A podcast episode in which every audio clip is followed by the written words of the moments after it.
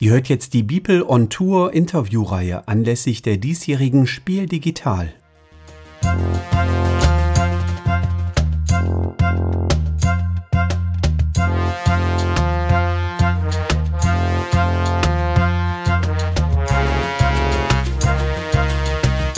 Weiter geht's jetzt im Programm mit unserer allerliebsten Brettspielpoetin Sonja und ihrem Interview mit Autor Stefan Risthaus. Ich wünsche euch viel Vergnügen.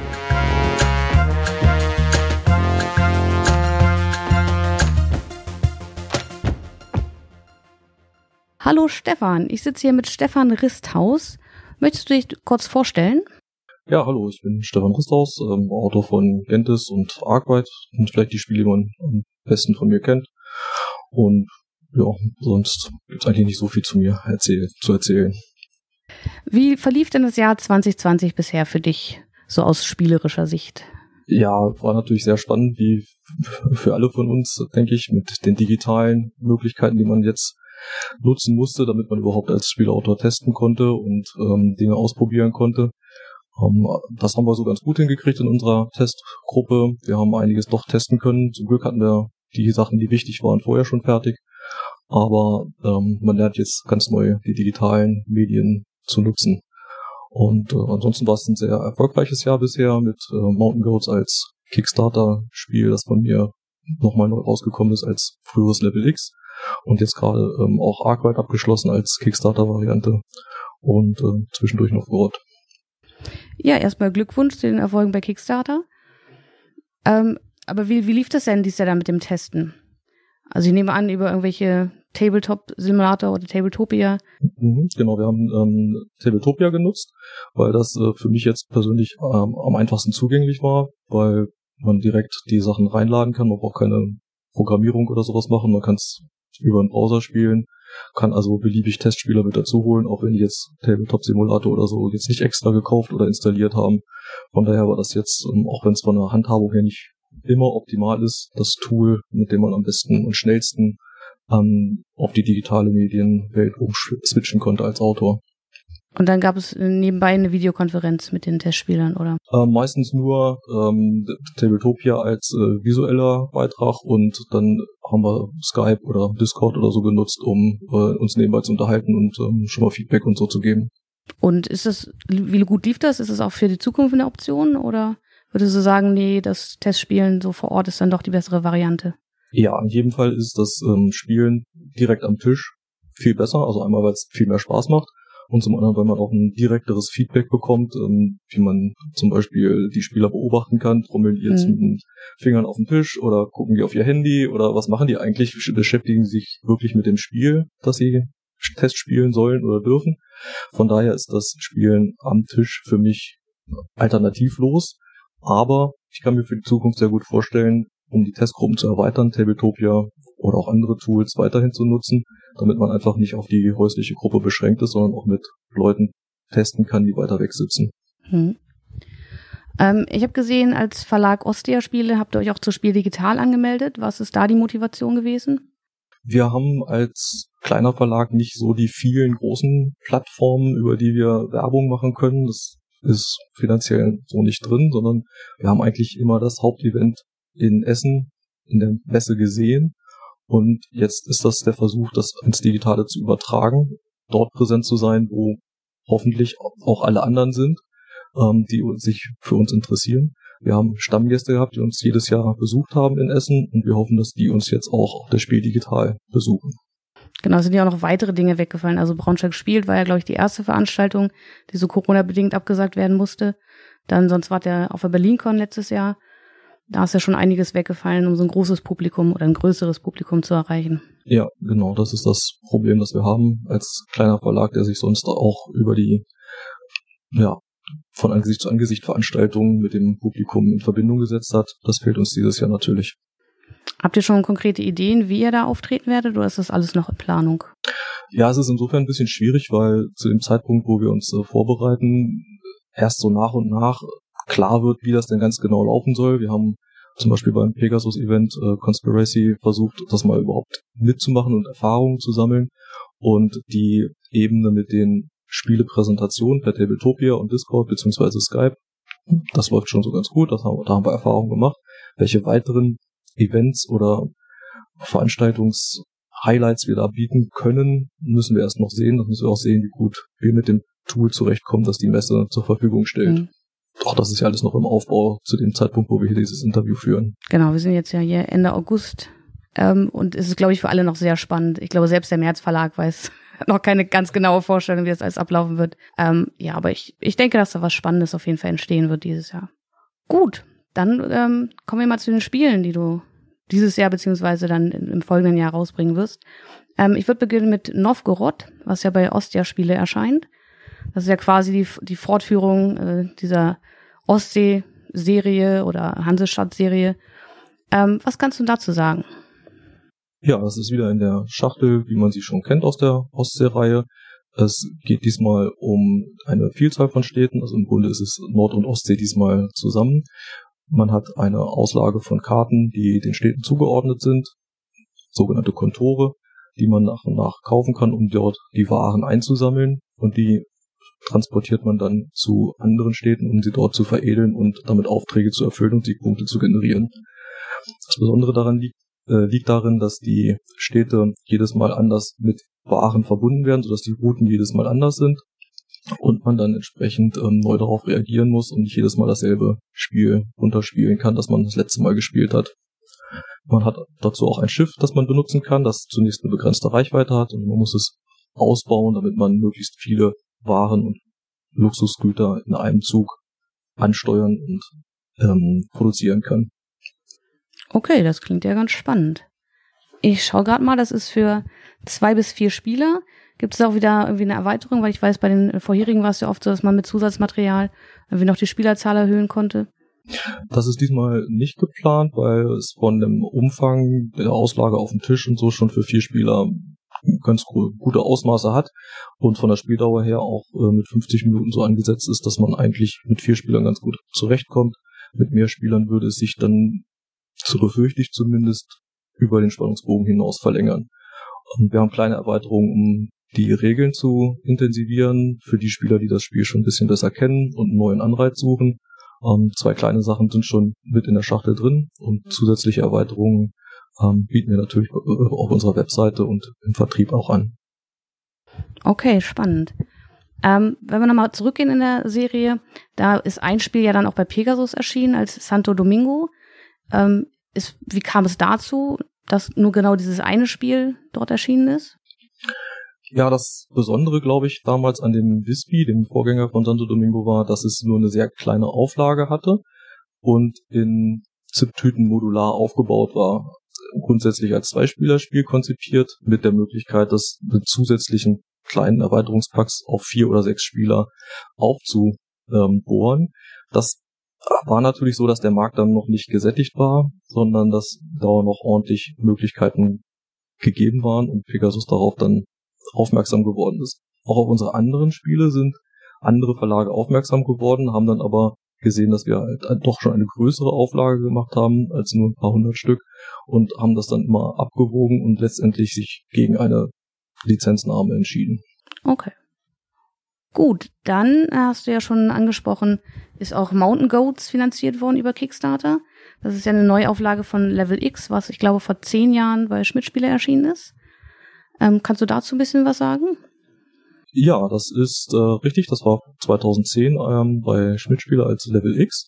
Ist mehr oder weniger von den Regeln her komplett unverändert jetzt übernommen worden. Von ähm, BoardGameTable.com, glaube ich, heißen die äh, korrekt. Und sind ähm, jetzt mit sehr niedlichen Werkziegen umgesetzt, mit ähm, größerem Spielplan, der modular zusammengesetzt ist. Und äh, das ist eine sehr schöne Aktion gewesen, weil es auch sehr erfolgreich war so erfolgreich, dass auch gleich ähm, in Verbindung mit den anderen beiden Spielen, die auch über dieselbe Kickstarter-Aktion gelaufen sind, dass sogar jetzt eine Erweiterung angeboten wird, die man noch im äh, ja, Late Pledge noch dazu nehmen kann. Okay. Ja, ich hatte mal die alten Bilder angeschaut von dem äh, Level X. Also es sieht ja von der Aufmachung schon sehr viel ansprechender aus. Also dieses Level X war ja irgendwie sehr, sehr bunt und eher abstrakt. Und jetzt hat man so, so kleine niedliche Ziegen. Ähm, das spricht mich optisch auf jeden Fall sehr viel mehr an. Ja, es sind jetzt leider keine Schafe, aber immerhin sind es äh, genau. Ziegen, die auch richtig ausmodelliert äh, sind als Holzfiguren. Und ähm, auch die Grafik als Hintergrund für die Felder, worauf die Ziegen sich bewegen, sind ähm, halt als Berge, als Landschaft zusammenhängend gezeichnet. Da äh, hat der Verlag sich schon sehr viel Mühe und Gedanken äh, zugemacht. Ja. Ähm, und wie kam es da jetzt zu der Zusammenarbeit mit Boardgame Tables? Ähm, die haben tatsächlich sich angeschaut, welche Spiele gab es bei Schmidt in der äh, Easy Play Reihe und äh, haben angefangen mit dem Big Points, das letztes Jahr oder vorletztes Jahr zu machen und ähm, haben dann die Autoren der anderen Spiele, die sie selbst für gut befunden haben, angesprochen und ähm, diskutiert, wie man dann mit einer neuen Auflage äh, die Spiele nochmal ähm, ja, hübscher machen kann, nochmal neu in den Markt bringen kann. Und ähm, darauf ist ja auch das äh, GPS von Hartmut Kommerell gleichzeitig mit entstanden, das ja früher als Vinito bei Schmidt war. Also die sind auf uns zugekommen oder auf mich zugekommen in dem Fall. Und wie viel Arbeit war es dann noch, die du jetzt wieder reinstecken musstest? Oder haben, ist das eigentlich alles, was der Verlag gemacht hat an, an neuen Grafiken? Ja, das war die Arbeit des Verlags. Ich hatte da relativ wenig mit zu tun, weil auch die Regeln unverändert geblieben sind. Wir haben dann an der Erweiterungsregel ein bisschen rumgefeilt und äh, Testspiele gemacht. Aber in dem konkreten Fall war eigentlich alles schon so weit vorbereitet, dass direkt vom Verlag aus losgelegt werden konnte. Genau, und ich hatte gelesen, dass es geplant ist für Januar 2021. Ja, das ist der Zeitplan, der ursprünglich angedacht war und der steht auch noch soweit äh, jetzt alles mit der Produktion läuft. Die Vorabmuster und so sind äh, auf der Webseite schon von dem Kickstarter-Projekt zu sehen und das läuft alles so darauf hinaus, dass es, ich sage jetzt einfach mal ein bisschen ähm, hellseherisch, spätestens im Januar 2021 dann auch ausgeliefert wird. Ja, bei Novgorod hat es ja auch geschafft, den Zeitplan einzuhalten. Hattet ihr da keine Probleme irgendwie mit den Fabriken? Ähm, habt ihr, wo habt ihr produziert?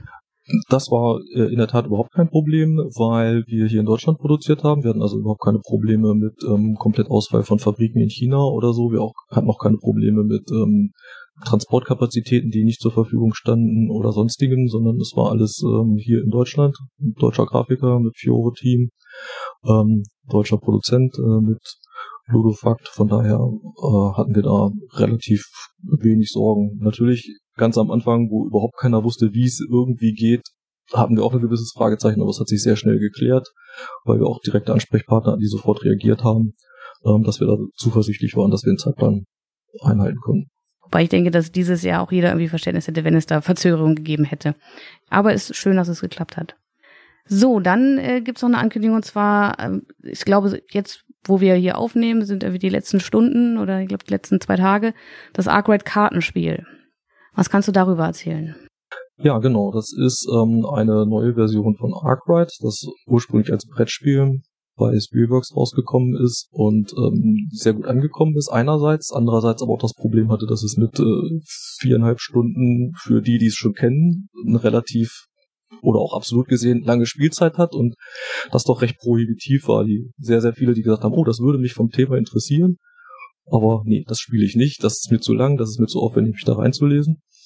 Ähm, so dass ich das Gefühl hatte, da ist ein Markt für dieses Spiel in einer leichteren Version vorhanden. Und dementsprechend ähm, haben wir das alles, was, wenn ich von wir spreche, meine ich unsere Testrunden, äh, Heikes und meine, haben das alles nochmal überarbeitet und geguckt, wo kann man das entschlacken und sind dann tatsächlich zu einer Spielzeit von bei denjenigen, die es kennen, 80 bis 90 Minuten gelandet und ähm, haben dann mit Game Brewer auch einen super Partner gefunden, der das Ganze organisiert und äh, die Produktion auch übernommen hat. Jetzt ist Arkwright ja bei Spielworks damals erschienen. Wie kam es jetzt, dass, dass ihr da zu Game Brewer gekommen seid? Ja, zu Game Brewer bestanden sowieso Kontakte wegen der äh, Gentes-Auflage, die äh, Game Brewer als Nachauflage nach Spielworks gemacht hat. Natürlich habe ich auch mit ähm, Uli von ähm, Spielworks gesprochen, wie das denn wäre mit Arkwright und einem leichteren Spiel, das darauf aufbaut. Und ähm, letztendlich haben wir uns entschieden, dass Game Brewer die richtige Alternative ist, wir im Sinne von Uli inklusive, denn er selbst sagte auch, ein Spiel in der Größenordnung ist eigentlich kein Spielworks-Format. Das hm. ist äh, mindestens doppelt so groß und dauert doppelt so lange und kostet doppelt so viel. Und ähm, das waren Faktoren, wo wir dann gesagt haben, das macht eigentlich nicht viel Sinn, das bei Uli ähm, irgendwie durchdrücken zu wollen, auch wenn er sehr interessiert war. Aber äh, unterm Strich ist es mit Game Brewer eine sinnvollere Alternative gewesen. Aber du hast ja auch schon so eingeleitet, also es ist jetzt durchaus eine Alternative für Spieler, die Arkwright noch gar nicht kennen, nie gespielt haben. Richtig, genau. Das ist nicht so, dass man das Brettspiel kennen muss, damit man überhaupt das Kartenspiel versteht, sondern es ist ein vollständig eigenständiges Spiel, das man auch aus sich heraus ähm, vielleicht sogar viel schneller versteht, weil man nicht immer denkt, ach, das war doch im Brettspiel ganz anders. Das mhm. äh, ist auf jeden Fall für diejenigen, die Interesse an Wirtschaftsspielen haben, an ähm, Produktion und Kostenoptimierung und Wettbewerb um die besten Produkte am Markt ein Spiel, das man sich aus meiner Sicht anschauen sollte.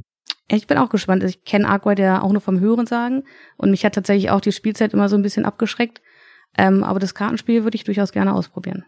Ähm, dann, äh, wenn wir schon bei Spielwork waren, gab es ja auch vor kurzem eine kleine Ankündigung, zu der du vielleicht noch mal ein, zwei Sätze sagen kannst.